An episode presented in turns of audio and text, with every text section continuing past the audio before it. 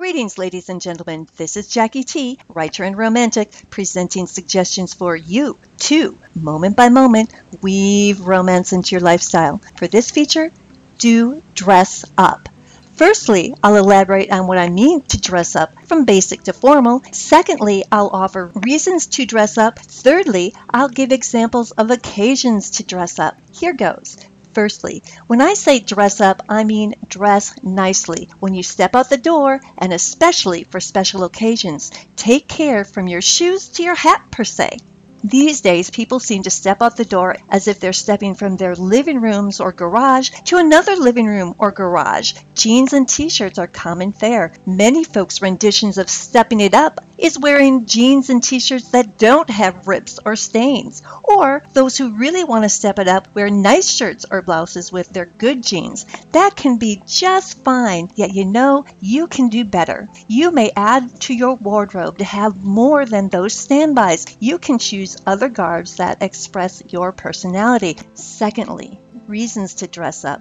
A. For the reason I just mentioned, you are not stepping out from one living room to another. You are stepping outside your familiar private environment to enter the world. You are going out to be among other people. You want to look nice for that. B. When you dress nicely, you feel good about yourself. C. When you meet with people for lunch, for example, or a business meeting, or for a cup of coffee, step up your outfit a bit. When you dress smartly, or in some cases with the ladies, when you dress sweetly, you are showing respect for yourself and you are showing respect for the people you meet. Thirdly, occasions to dress up. As I said, dress nicely for going out on errands or to meet friends or colleagues. Places to consider as non blue jean affairs. For example, church, special occasions like weddings and graduations, and dinner parties. Gals wear feminine style pants or put on a dress. Fellas, put on a nice shirt and a nice pair of trousers and a nice belt.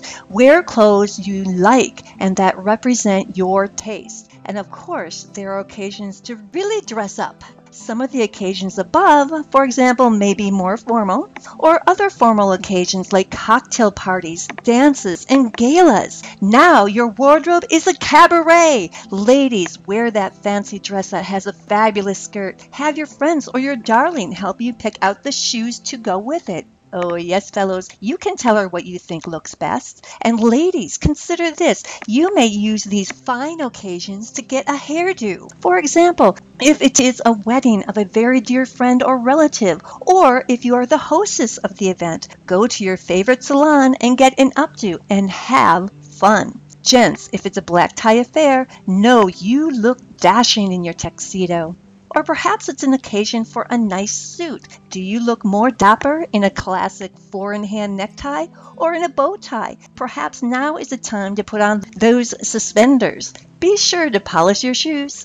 In summary, hey, blue jeans are great. Some of them are pretty nice, yet they suggest a casualness and an I just want to fit into the world attitude. Mix up your getup to diversify from jeans, even for non formal affairs. Choose other types of garments that represent your style and your mood. By doing so, you are complimenting yourself, you are making a nice gesture to the folks around you, and you are making the world a more beautiful place. This is Jackie T, signing off for now. Till next time, remember, Stay romantic.